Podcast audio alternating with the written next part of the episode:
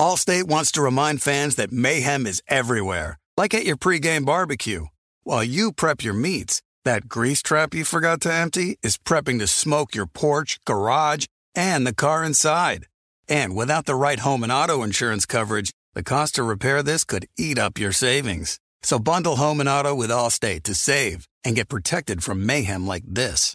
Bundled savings vary and are not available in every state. Coverage is subject to policy terms and conditions. Looking for an assist with your credit card, but can't get a hold of anyone? Luckily, with twenty-four seven, U S based, live customer service from Discover, everyone has the option to talk to a real person anytime, day or night. Yep, you heard that right.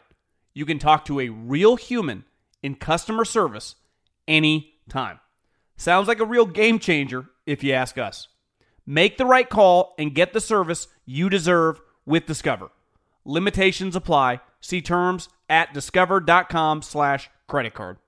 With the Wells Fargo Active Cash Credit Card, you can earn unlimited two percent cash rewards on purchases you want and purchases you need. That means you earn on what you want, like trying out that new workout class, and two percent cash rewards on what you need, like a foam roller for your sore muscles. That's the beauty of the Active Cash Credit Card. It's ready when you are, with unlimited two percent cash rewards. The Wells Fargo Active Cash Credit Card. That's real life ready. Terms apply. Learn more at wellsfargo.com slash Active Cash.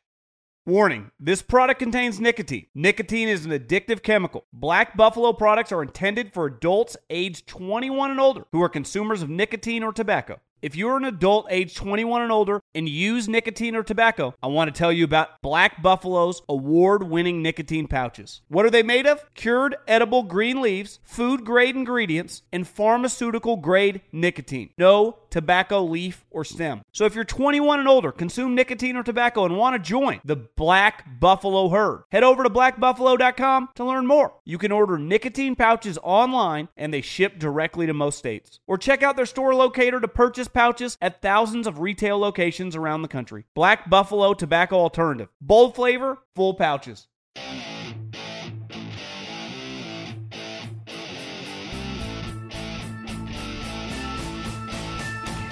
What's up, everybody? John Middlekauff, Three and Out Podcast, back at it again. Uh, big show coming up. I'll, I'll dive in. There, there's still like eight minutes left in this Thursday night game, and holy hell, it's atrocious. I mean, I, I flipped over to T N T to watch the N B A game. It's thirty to nine. Derrick Henry has seven thousand yards and eight, eighteen million touchdowns. So uh, his breakout game, and I'll, I'll dive into one thing that really jumped out to me in this game. Uh, Kyler Murray, uh, pretty fascinating. Should he play football? Should he play baseball? Some thoughts on that and wh- why I think he should win the Heisman. The Rams headed to Chicago, jump around some different games, and then, of course, the Middlekauff mailbag. But I'm going to start with this game. And, you know, you don't always have to be first to something. I mean, one thing in the N F L, one trend now is to spend a lot of money when you have a rookie quarterback. And that's going to be something that happens, you know, on and on in the very near future with all these teams that have drafted quarterbacks the last several years. But one thing in the N F L is key. If you are going to draft a running back high, and I'm anti-draft a running back high guy, he better be able to do everything. And when I say everything, he better be able to catch the football. He better play a huge role in catching the football. Zeke Elliott uh, can catch the football. Now, he is an inside-the-tackles runner, but he can do it all. He's really an elite pass blocker. I mean, he's the total package. Christian McCaffrey, who I actually hated the pick in the first round because I thought he was more of a glorified slot receiver. Well, one thing's clear. Even if he had to just be a slot receiver, he'd be damn good at it. Like Christian McCaffrey, elite receiver. He just happens to be also a pretty good running back who's just an elite player. You cannot, I repeat, cannot draft dinosaurs. And in the N F L, dinosaurs would be two down middle linebackers, would be run-stuffing defensive tackles. I'm talking with high picks. And a running back that looks like Leonard Fournette. I saw a guy tonight that looks fat, slow, and just not dynamic.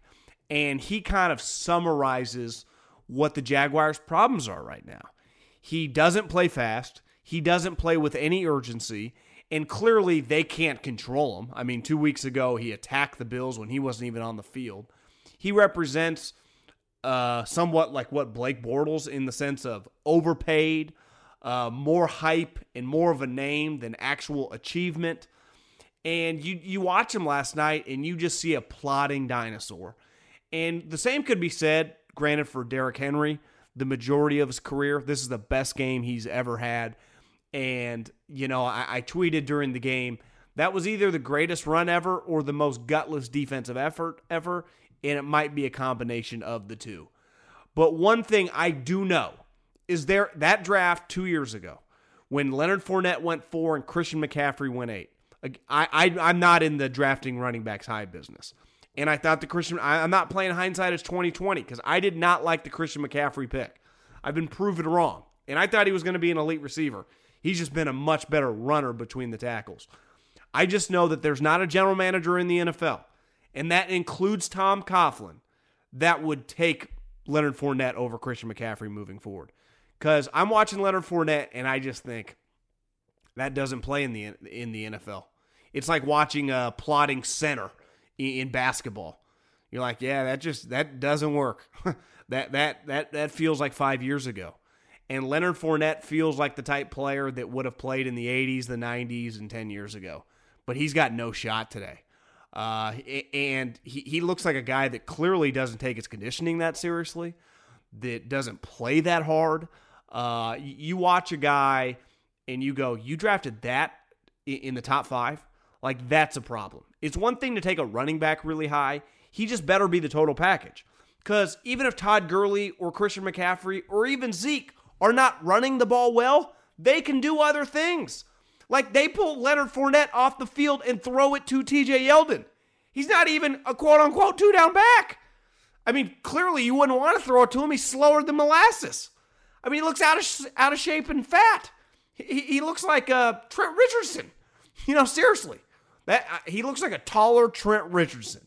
And I'm not trying to overreact on one bad game, and he's been injured.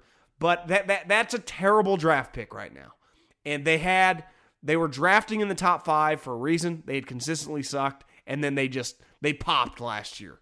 Well, now they're back to what the Jaguars always are. Terrible. I mean, they are consistently bad. And I know we got stiffy Tom Coughlin up there in the box taking notes, but I say it all the time, man. General managers don't dictate stuff in the N F L like they do in basketball and baseball. Uh, now, Tom's a little different because I'm sure he knows a lot of the playbook and, like, understands the lingo. But there's still only so much he can do. He's not calling the plays during the game. He Once the game starts, it's all out of his control. So he, he can be angry, and he can go to meetings, and he can keep everyone on Coughlin time. None of that shit matters if, if you're not the coach. And cl- this team is quit on Doug Marrone. I mean, some of those runs by Derrick Henry, this team tapped out. And definitely some of the runs by Leonard Fournette show the the urgency and level of give a damn right now in that Jaguars building. And I, I saw Joe Banner, you know, former Eagles executive. I, I worked with him when I was in Philly, tweeted out, like, why is Tom Coughlin not getting more heat?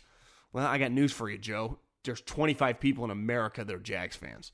I mean, if this was the Giants, if this was the 49ers, if this was a big boy brand, they would get destroyed, you know, but no one cares about the Jaguars. They play in probably the, the least, you know, media powerful uh, division in the N F L, in the N F C or the A F C South. I mean, the Colts, the Jaguars, the Titans, you know, and the Houston Texans. Now, Houston and Indy, you know, technically Houston's a big market, but you know, they're they're not even the biggest team in their own state, so that skews that one a little bit. I just don't think most people care about the A F C South, especially the Jaguars. So they, they drafted a dinosaur in Leonard Fournette, and this team just stinks. Okay, let's uh, let's dive into a hot topic right now. I, I've been seeing this a lot. Now, I live somewhat in the epicenter of part of this topic because the Oakland A's drafted Kyler Murray ninth overall. ninth overall, uh, which was a really big deal. You know, I think he was projected by Baseball America to be a fringe first rounder, but I don't think any credible publication uh, thought he was going to go that high. I mean, he had clearly been talked about as a guy that was going to get drafted in baseball. He played for the University of Oklahoma uh, last spring, or I guess, excuse me, this spring, and did well. I mean, really well. I mean, he's a big-time player uh, and was viewed because of his physical attributes, his speed, his defense. He could hit a little bit, hit slightly under three hundred. I think he had eleven bombs. He was going to get drafted, and he went ninth overall, and it was a big deal. Scott Boras represents him, Billy Beane, press conference, Oakland A's. Then he went back to Oklahoma, and I thought, just based on the guys, all the guys they had coming back on offense, Hollywood Brown, uh, Lamb, the, the running backs. I mean, they always produce good running backs. I don't care who they graduate. They're always going to produce dudes, and they also always produce offensive linemen. And they have Lincoln Riley. So if you just watched his spring highlights, you went, you know, this guy has a chance to be a Heisman candidate. Now, he has been infinitely better than I think even Lincoln Riley thought he'd be. He, he's been fantastic. But there's two elements of this conversation. One, I, I want to kind of crush a narrative about baseball being more lucrative than football, and then I'll just say why I think who I should think should win the Heisman. Hint, hint, Kyler. Start with football. There's this na- N F L players don't make anything. They are so underpaid. Well, could be argued for a lot of positions. You know, they, they might not get what maybe, quote-unquote, they deserve. One position that is, always will be, and continues to be well compensated is quarterback. And if you are drafted for, and I think I've talked about this on this podcast before, Lamar Jackson, I think Kyler Murray is a better prospect than Lamar Jackson. He is a much better college player. Now, his big knock is height, but if he measured in at five ten and a half, I think, and he wanted to play football, he would be a lock to go in the first round. Just the way the game's changing, the way owners think. I mean, to me, he'd just go in the first round. I'm not saying he's a lock to be a great N F L player, but his physical tools, he's a better pure prospect to me, and it's not really that close. I, but again, I didn't like Lamar Jackson than Lamar. So if you just look at it that way, Lamar Jackson drafted thirty-second, got over seven million dollars. Kyler Murray in baseball was drafted ninth, and got over five million dollars. So it shows you, quarterbacks get paid. Here's the other, I mean, we know Aaron Rodgers, but even Derek Carr, who got, you know, makes twenty-five million dollars. Forbes tweeted out like um, two weeks ago that he netted forty-one million dollars in the last fiscal year. So if you play quarterback, and especially you get a second contract as a starter, you make more, like Bryce Harper's about to get three hundred million dollars over ten years. That's thirty million dollars. So again, that's if you become an all-time great Major League Baseball player, you get paid. Here's the other thing in baseball. You have to go to the minor leagues. So you start riding buses immediately. And most players, I would say the fastest you get to the big leagues is like two years. It usually takes a lot of players three or four years. Then you are six years away from becoming a free agent. And you are three years away from arbitration. So assuming you can stay in the big leagues for a couple years, which anyone that follows sports knows, it's very difficult to hit a ball. You know, it's one thing to hit a fastball, and any former baseball player will tell you, everyone can hit the fastball. Can you hit the breaking pitches? And a lot of good players can't. So I looked up a stat, ten percent of people in the minor leagues makes, make it to the show. Now, it, that is a little different, I would imagine, if we did a study of just first-round players, what percentage make it to Major League Baseball. But the percentage, and this isn't even arguable, of people that stick in baseball is slim to none. And the people that get paid in baseball, that means you have to play typically six years at a pretty high level, or at least a couple of those six, in the big leagues. Where in football, Derek Carr is in year five. He's in year five, and he's already working on year two of his extension. So you become a free, again, I'm talking quarterbacks. The, the the decision is easy if you played running back, if you played defensive back. I would take the risk on baseball. But Kyler Murray is a quarterback, and a fantastic quarterback. And a quarterback, like I said, that would surely be drafted, I think, in the top twenty. Beside Dwayne Haskins, I think he'd be in the mix for the second quarterback off the board. So you're talking about a guy that would go in the top twenty. I got news for you. First rounders in the in the N F L, their contract's guaranteed. The first four years are guaranteed. Then you got a fifth-year option, And here's the other thing. There is no minor leagues in football, at least not yet. The A A F is coming around the corner. But if you're a first-round pick, you play in the big leagues, the N F L, on Sundays from day one. And if you're a first-round quarterback, you're not guaranteed to start game one. But in two thousand eighteen, you're guaranteed to play as a rookie. Guaranteed. Name me the last first-round quarterback that did not play as a rookie. I'll, I'll hang up and listen because it's going to take you a minute. Again, that, that used to be the way. I think Carson Palmer was kind of that last generation of, you know, John Kitna's going to get a year. I actually watched his Football Life the other day. Carson needed a year. Most quarterbacks these days don't, especially with so many quarterbacks. Like, teams run concepts that Kyler Murray runs in college. You can just steal Oklahoma's playbook and have no shame. And, and it works. Here's the other big difference I see in Kyler Murray than I do, let's say, Lamar Jackson. Lamar Jackson, what he does is not sustainable. It is one thousand percent not sustainable. He almost, I mean, allegedly didn't get a concussion last game. He got knocked out and had to go to the concussion protocol. Then he came back. He doesn't slide. Like, watch Kyler Murray play. He slides. He gives himself up. And he is a more electric runner. And again, I'm not taking anything away from Lamar as a runner. He's fantastic. Kyler's elite too. Might even be a tad bit more explosive. And I'm watching him thinking, well, he throws the ball better than Lamar. He's more accurate than Lamar. The knock on him is height. Well, the one thing, we have an outlier right now that's a little like Kyler in Russell Wilson. Now, Kyler has a long way to go, and I know Scott Boras said today in one of the local papers here in the Bay Area that he's going to play baseball. And I, I think if Kyler committed to football and said, I want to play quarterback, not only would he get drafted in the first round, he'd have a chance to succeed. So this notion that football players don't make any money is just false. Quarterbacks make a ton. If you're, a, and here's the other thing, you play immediately when you're young. So he could make money, he could play from day one, and he just hit the things he has to work on are subtle. Like he would get to play and practice right away in the show. You are with all the, you know, I'm just using a hypothetical here, like the Giants drafted him.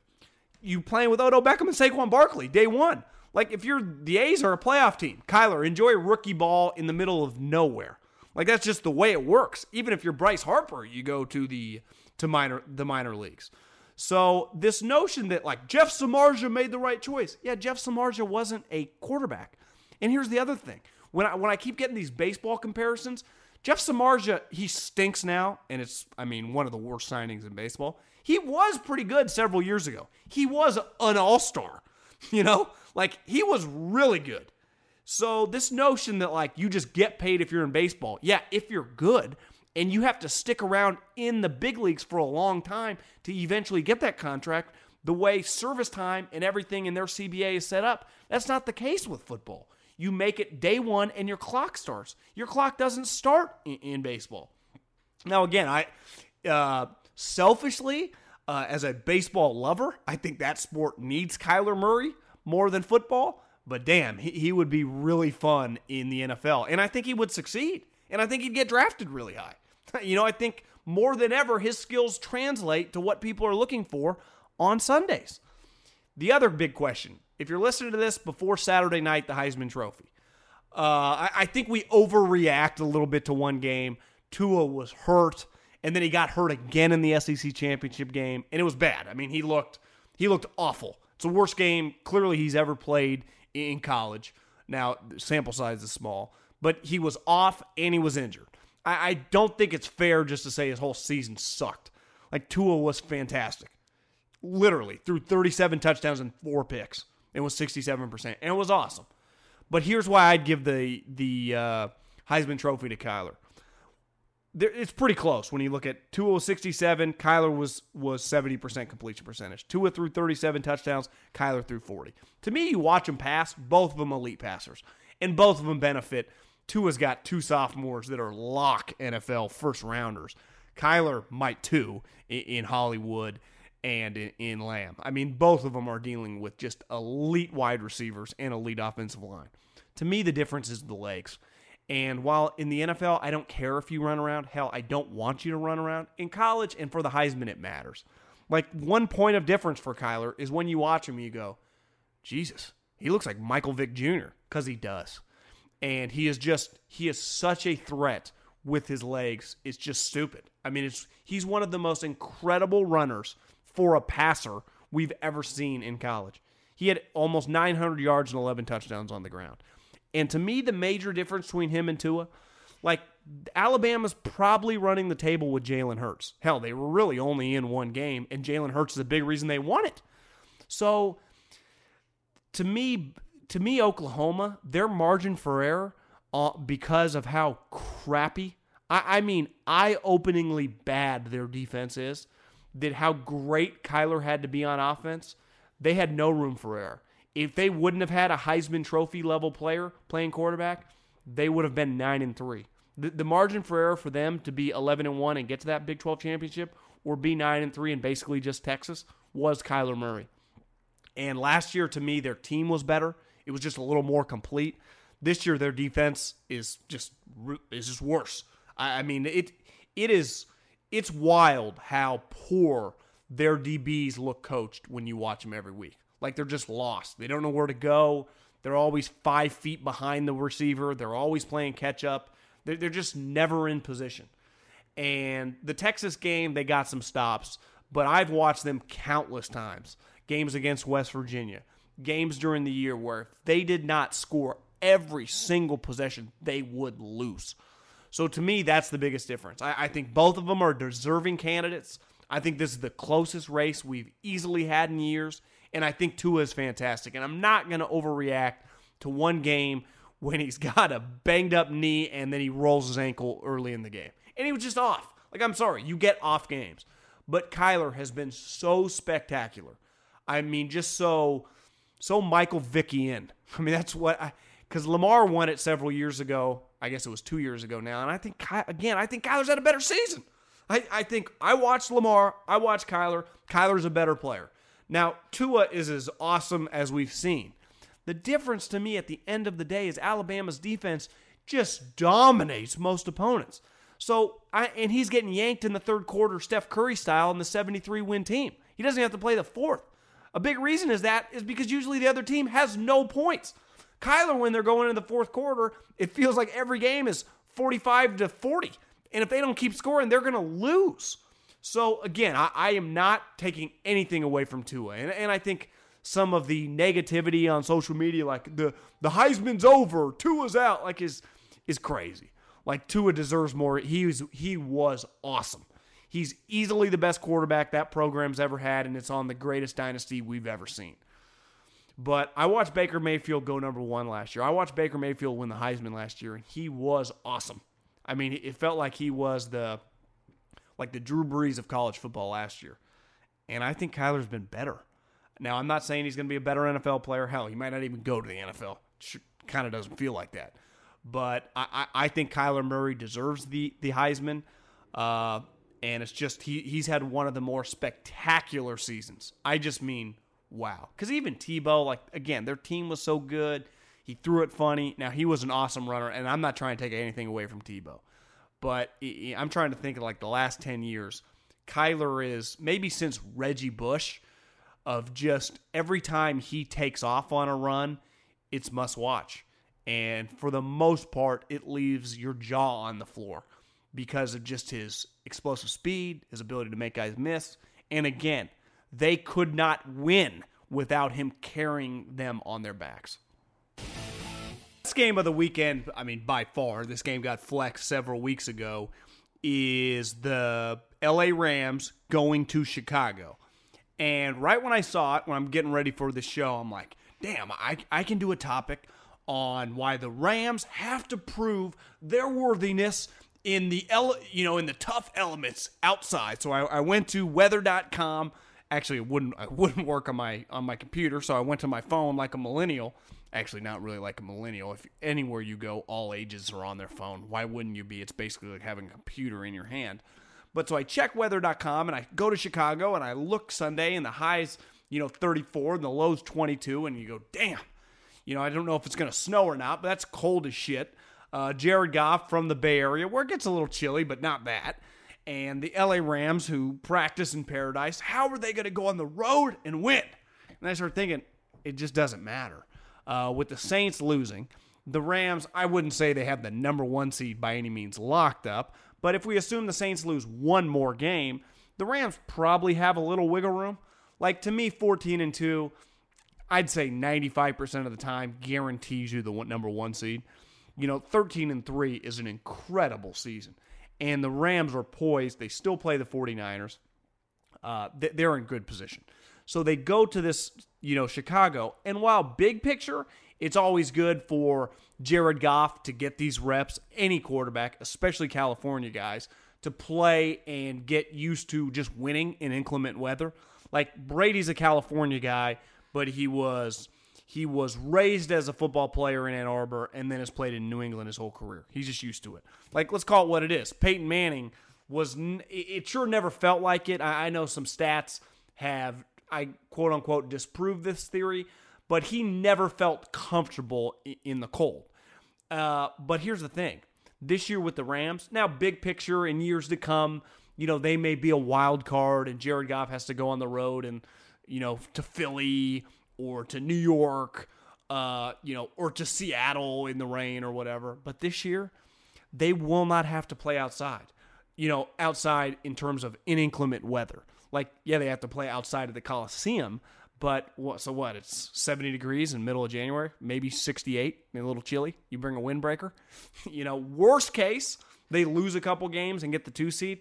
They have to go on the road indoors to New Orleans. Now, the the, the crowd noise, you know, and playing, uh, you know, away games should help the team come together regardless. The Bears are a playoff team. It's a big-time game. But the the weather element to this game, which at first kind of fascinated me, like how's Jared Goff going to react, ultimately doesn't impact the playoffs because the Rams are not going to have to play in any weather. They're either going to be playing, obviously they're going to get a first-round bye and play that first game in Los Angeles, and then the second game, they'd either host it if they weren't the one seed, you know, if they were the two seed, or they'd go to New Orleans. Like, so they're not going to play in any cold weather. And the one time that I vividly remember Goff playing in cold weather, it was a crazy rainstorm in Oregon, and he got pulled out of the game, I think, in the third quarter. He couldn't grip the ball. So if they, if there was a way that, like, God, you know, the Rams may have to go on the road to Chicago, you know, or Philly somehow sneaks in the playoffs, like that would be really hard. They're, that's not in their in the cards this year. So to me, the biggest element of this game is just to watch the matchup and, you know, how I'm really excited for this game. You should be. I mean, it's one of the better games on paper of the year. It looks like Mister Trubisky's going to come back. But the thing that's most fascinating is like, oh, how's Jared Goff and these guys going to play in inclement weather? It really doesn't matter. I mean, it just doesn't. And I wish it did. Uh, but they're just not going to have to play in, in any situation where there's going to be snow, where there's going to be cold. The craziest environment they would have to play in, while it would be nuts, and they've already played there in New Orleans, is indoors. So the weather doesn't affect their offense at all. The noise does, but the weather doesn't. And that, that to me, is the big difference in the A F C. Like, uh, and typically in the N F C, when Philly or New York makes it, you know, or Green Bay, You, now that Chicago's going to make it, like that impacts it. And we're a little spoiled out here, like on the West Coast and the Bay Area, like it rains for two days, we freak. In L A, it never rains. I mean, they, they have a drought going on, that it's going to be seventy degrees and sunny. Where if you look at the A F C playoff picture, Kansas City, New England, Pittsburgh, Baltimore, uh, th- those places are freezing cold and miserable weather. Houston indoors, but you know, the two number, the one and two seed in some order, Chiefs and the Patriots, they play outside. And the weather turns in January. In the N F C, that's not going to be a factor. Dallas is going to host a game if they win the N F C East, that's indoors. Chicago will host a game, obviously that's outdoors, but even if they win it, they're only going to get one home game. New Orleans indoors and L A is beautiful weather. So the the, the difference in the N F C and the A F C, a huge factor is in one conference you got to go through weather, and in the other conference it's either sunny or a dome. Okay, let's uh, spend a little time, because there's no college games this week, going going around the league on Sunday. And I just, I'll, I'll pull up the game page and just go game by game. Just the first thing that jumps out to me. Jets, Bills, terrible. Uh, it does look like Sam Darnold's going to come back. Josh Allen, you got to give him credit. His passing numbers are not great, but he is a big-time athlete. he can make these just incredible splash plays, and we knew that from his uh, from Wyoming. But to say one thing for Sean McDermott, in a league where no one really plays defense and no one is able to play good defense, I mean, this team overachieves. They are a physical unit. If they could ever get some offense going, to me, the Bills have an easier chance to get good next year if they add some pieces to offense, just because their defense is already good. But other than that, I don't know why you'd uh, watch the game if you weren't betting. Panthers-Browns, uh, there was buzz last week that David Tepper is thinking about fire Ron, firing Ron Rivera and just completely changing up the organization. I don't know how after this week you wouldn't think that that's a possibility. Ron Rivera fired a bunch of coaches on, on Monday morning. Usually that's when a coach is feeling the pressure. Uh, brand new owner, you know, he paid cash for the team. Uh, he, he's not your normal cat, man. This is a dude that made a ton of money in hedge funds. He's going to want results. He's going to want answers for everything. Uh, quantitatively, like, you better be able to show him stuff analytically, and I think Ron Rivera and the Panthers just have always been more of a gut, old-school reaction.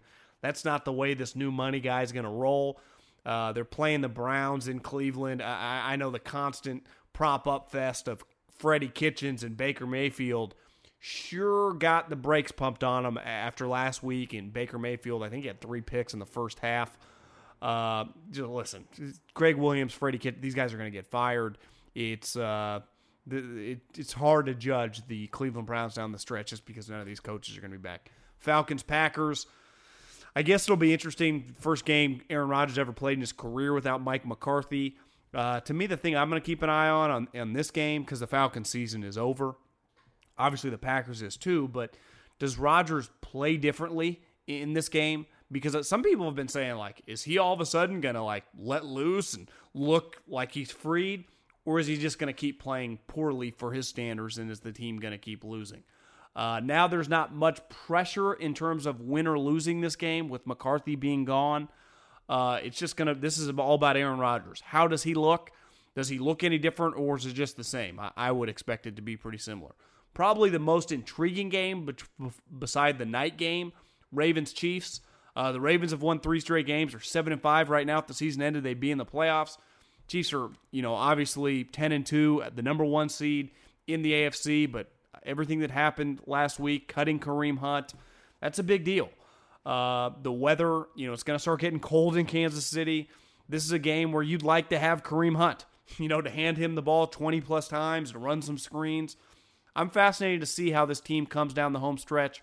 They have back-to-back home games against the Ravens, and then they got the Chargers on uh, on Thursday night. They're going to go through a four four-day stretch here with the Ravens and the Chargers that if they win both, like, you're looking at the one seed. Well, all of a sudden, they could lose a couple games, and you'd be like, damn, are the Chiefs even going to win the division? We're going to find out a lot about the, the post-Kareem Hunt Chiefs in from Sunday to Thursday. They play twice. Their offense, I mean, they just lit up the Raiders like a Christmas tree, but that's not saying much. Can they maintain this offense without, let, let's call it what it is, a star running back? He had seven touchdowns on the ground, seven in the air. A lot of them were on screen passes. Kareem Hunt was important. Not Mahomes important, not Hill important, hell, not even Kelsey important, but he was damn important. Patriot Dolphins, God, I mean, the Patriots, are, I, I love Belichick, I love Brady. They're the greatest dynasty of my life, and that includes the forty-niners in the eighties and nineties. But their division is a joke. The Patriots should kill the Dolphins, even though I, I know historically they've struggled a little bit in Miami. They lost to them last year, remember, on Monday Night Football. I don't think that'll be an issue. Saints, Bucks. The Bucks are a sleeper, crappy team because their quarterback can really make plays in the air, and they can score points. Uh, they, they feel like they're a two-win team, but they are five and seven. Now, they have won a couple of straight, you know, they've won the last two games. My my iPad there. And, uh, you know, they started two and oh, so it's a little skewed because their their highs have been high, but their lows have been really low. Uh, I, I'd expect the Saints, who lost to them week one, which is really one of the weirder games, looking back uh, so far the first three months of the season. This is probably a bloodbath. Saints get revenge. Giants, Redskins, what a terrible game. I, I, I really don't have any takes on this thing. Mark Sanchez, Eli Manning. I, I think in all seriousness, and we screw around a little bit on this. Actually, there's no we. It's just me. Uh, but Alex Smith, I mean, the news of him potentially losing his leg, that his career's over, just sounds just awful. I, I mean, it makes you it makes you feel almost queasy when you read about something like that. Like, I, I don't care how much money this guy's made or how much fame or whatever. When you talk about potentially losing a foot or a leg because of the infections, that's just awful. No human deserves that, especially Alex, who is anyone that's coached with him, played with him. You talk to people that have been around him. I mean, he's one of the higher level guys, higher character guys in the N F L. Just an awful story. And I mean, there's thoughts and prayer. None of that means anything, but you just, you just hope he, you know, even if his career's over, you just hope the guy's able to keep his legs. I mean, he's got young kids. He's got a young family. Just, just absolutely awful. Colts, Texans, this is a pretty big game. Uh, the Texans, you, you can't take anything away from them. They're the hottest team in the N F L. With the Saints losing last week to Dallas, they've won nine straight games. They're nine and three. And really, they have a quarterback, a sweet wide receiver, and a couple sweet defensive players. But I, I and their coach is solid. Do I view them like a thirteen and three team? Not really, but they beat the Colts at home, which they're a five-point favorite. They'd be ten and three and three games away from being thirteen and three, so it's not out of the realm of possibility. The Texans actually are not, like we just talked about the Chiefs, and kind of their tough schedule for these next couple weeks. And even after the Thursday game, then they go to Seattle in three weeks. So the Chiefs have a tough road to hoe. The Texans are still very much alive for a home field bye. Uh, the Colts' playoff hopes took a little bit of a hit last week, losing six to nothing to Jaguar, uh, Jacksonville. But this is a good game. This actually, you know, I, I said that the the Chiefs-Raven game might be the best game in the morning. I, I put this right up there. This is good. I, I, I'm actually excited to watch this. Bengals, Chargers, uh, the Bengals are done. Marvin Lewis is done.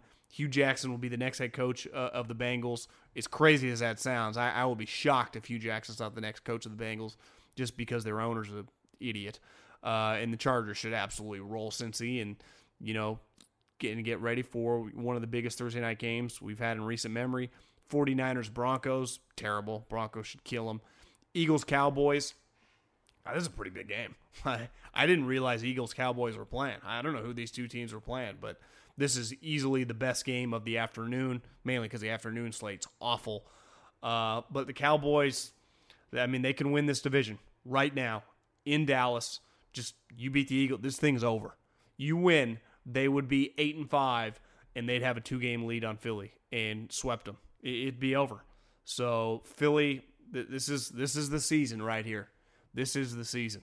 Uh, they, they could still go eight and eight or nine and seven, but da- Dallas wins this game as they should. They're three and a half point favorites. Place should be rocking. Uh, you know, you get a little revenge in the sense that Philly won the Super Bowl. They own the division. Well, this is your comeback right now.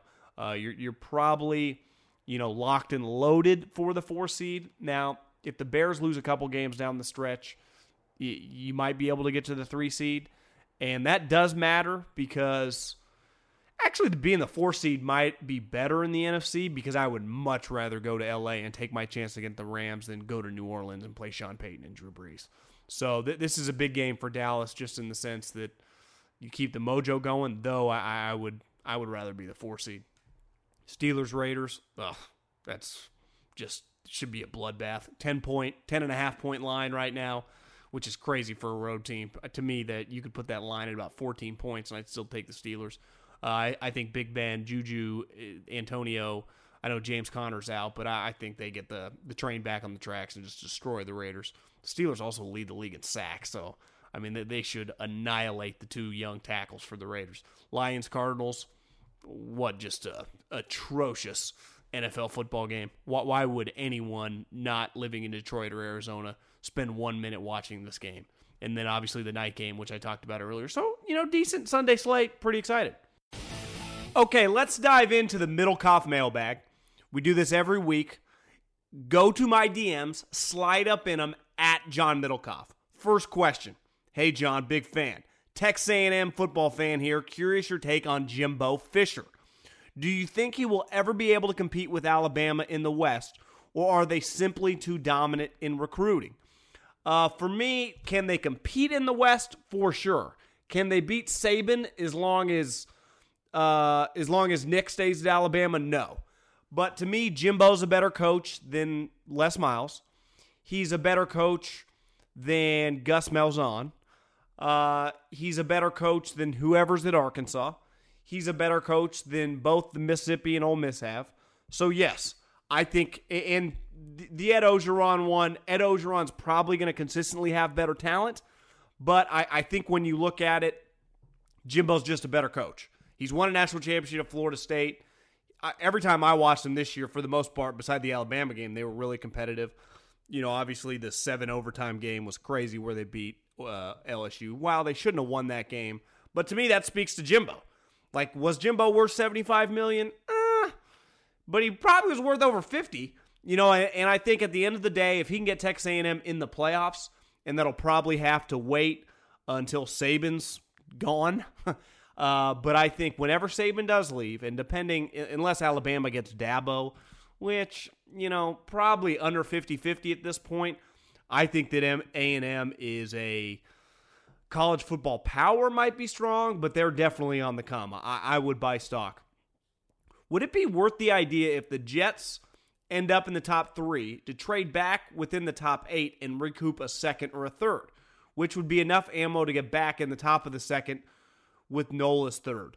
The thinking would be grab a tackle, Jonah Williams, or whoever is of the liking, and be in position to grab N'Keal Harry of A S U, because Lord knows the Jets need all the help they can get.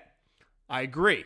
The one thing is the Jets, from going from six to three last year, gave up their second round pick, obviously, so they don't have that much draft capital. I think the problem is going to be the Niners are going to be ahead of them.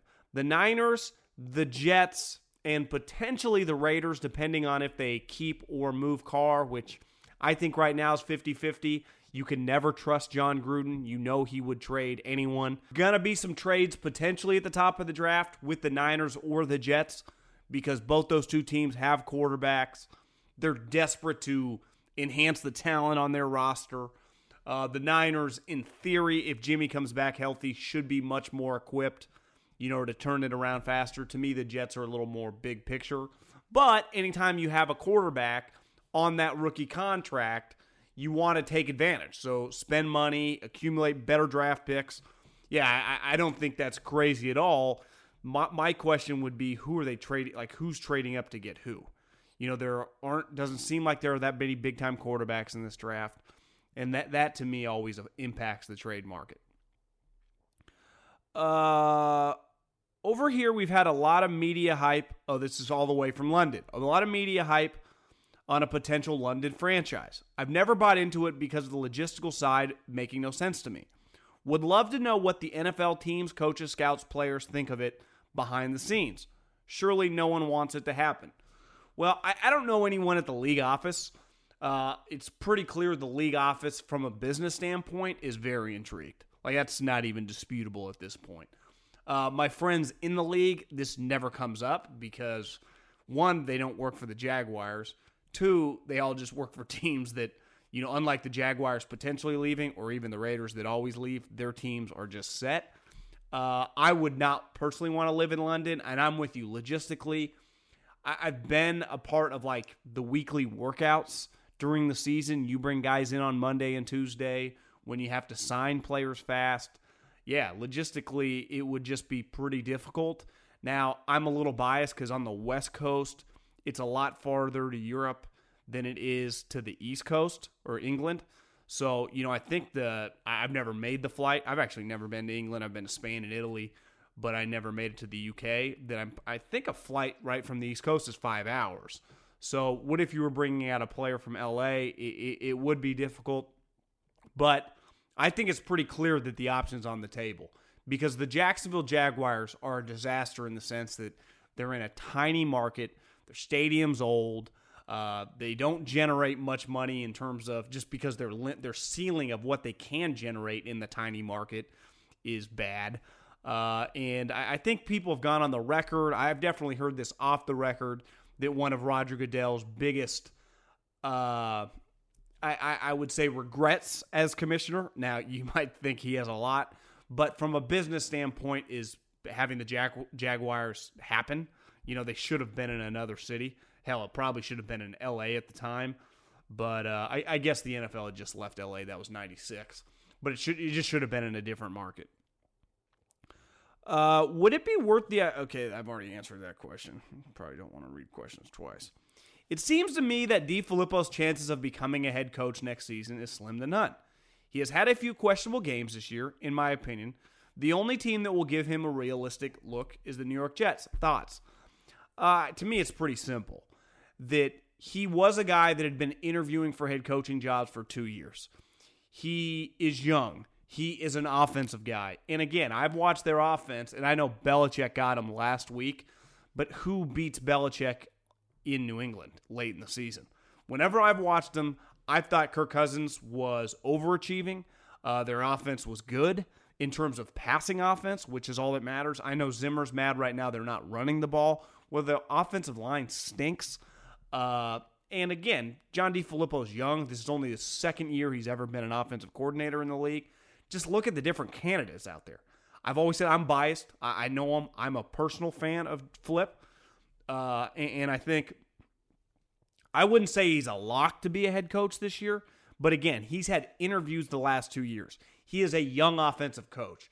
If the Vikings make the playoffs, which is not guaranteed at this point, I just see under no circumstances how he doesn't at minimum get several interviews, like several interviews. Um, and I think Arizona would also be in play. So the Jets, Arizona, if they blow it up and fire everyone, I think he'd get an interview with the Green Bay Packers. I think he'd get an interview with the Tampa Bay Buccaneers. Again, there there are only so many. It's not like there are two coaching candidates this year. Jim Harbaugh ain't coming back. Is Mike McCarthy just an old stiff and kind of outdated? John Harbaugh can't coach quarterbacks to save his life. And hell, he might not get fired because the Ravens are going to make the playoffs. So I, I think part of it is just he clearly has aspirations to be a head coach. He can coach the quarterback, which matters. Uh, his work with Carson Wentz two years ago speaks for, or last year speaks for itself, and, and Nick Foles. And uh, again, well, let's just see the way this. I mean, these next four games for the Minnesota Vikings are big, but I, I still think he is. He's a lock to get multiple interviews, and then you know anything could happen in an interview situation. Would it be the worst idea? God, I, I gotta. I've read that same thing twice because usually I exit out. Okay, last question here. Uh, hey, John. Love the podcast. We all do. Question for the mailbag. What do you think about the prospect of Derek Carr going to the Giants during the draft? With the history of Gruden moving on and creating his own team, true, is this out of the question? I say the Giants because they are in desperate need of a quarterback. I think that it makes the most sense. Derek has proven during that M V P year when his offense was explosive. That year they had Latavius Murray, Jalen Richard, DeAndre Washington. Uh, they had Amari and Crabtree were rolling and Seth Roberts were playing well, and they were explosive on offense. Derek has shown some signs this last month of kind of getting his juju back and his mojo back, that if you put him in New York, now the pressure of New York's intense. You know, in Oakland, you fly under the radar. I mean, you're, you're not even the big dog in your own city. So that's the Niners. But I, I've seen Derek have some high highs, and I've watched Derek since high school, that I know when he has good weapons and just a comfortable environment, he can excel. And you give him Odell Beckham, you give him Sa- Saquon Barkley, you give him Sterling Shepard, you give him the tight end. They have, ex- I mean, they are just an explosive offense. I-, I think he would be fantastic. My only question would be just the intensity of that market, the intensity of being the quarterback for the Giants. I know Eli has been beyond shitty, but he's still, at the end of the day, the one thing that I think every fan in New York, you know, let's just give it, let's be easy on Eli a little bit, the two rings.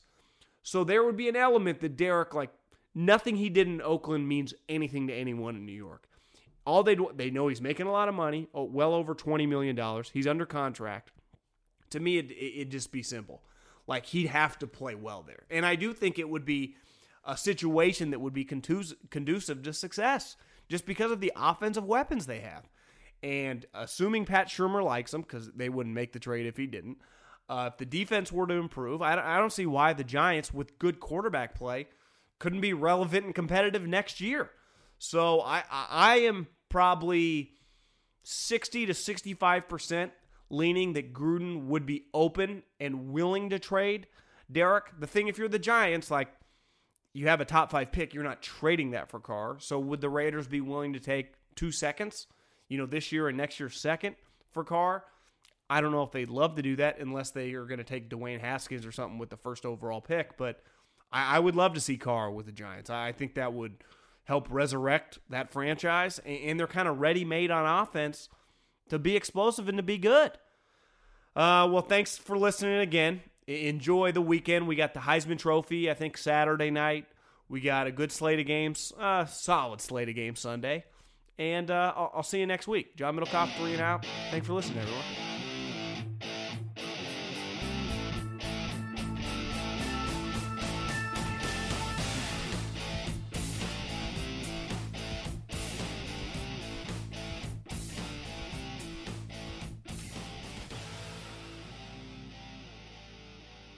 Allstate wants to remind fans that mayhem is everywhere, like at your pregame barbecue. While you prep your meats, that grease trap you forgot to empty is prepping to smoke your porch, garage, and the car inside. And without the right home and auto insurance coverage, the cost to repair this could eat up your savings. So bundle home and auto with Allstate to save and get protected from mayhem like this. Bundled savings vary and are not available in every state. Coverage is subject to policy terms and conditions. Being a chef means keeping your cool in the kitchen. And with Resi Priority Notify and Global Dining Access through my Amex Platinum card... Right this way. It's nice to try someone else's food for a change. That's the powerful backing of American Express. Terms apply. Learn more at americanexpress.com slash with Amex. With the Wells Fargo Active Cash Credit Card, you can earn unlimited two percent cash rewards on purchases you want and purchases you need. That means you earn on what you want, like trying out that new workout class, and two percent cash rewards on what you need, like a foam roller for your sore muscles. That's the beauty of the Active Cash Credit Card. It's ready when you are, with unlimited two percent cash rewards. The Wells Fargo Active Cash Credit Card. That's real life ready. Terms apply. Learn more at wellsfargo.com slash activecash. This is Malcolm Gladwell from Revisionist History. eBay Motors is here for the ride.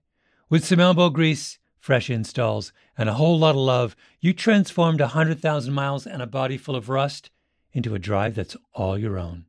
Brake kits, L E D headlights, whatever you need, eBay Motors has it. And with eBay Guaranteed Fit, it's guaranteed to fit your ride the first time, every time, or your money back. Plus, at these prices, you're burning rubber, not cash. Keep your ride or die alive at ebay motors dot com. Eligible items only. Exclusions apply.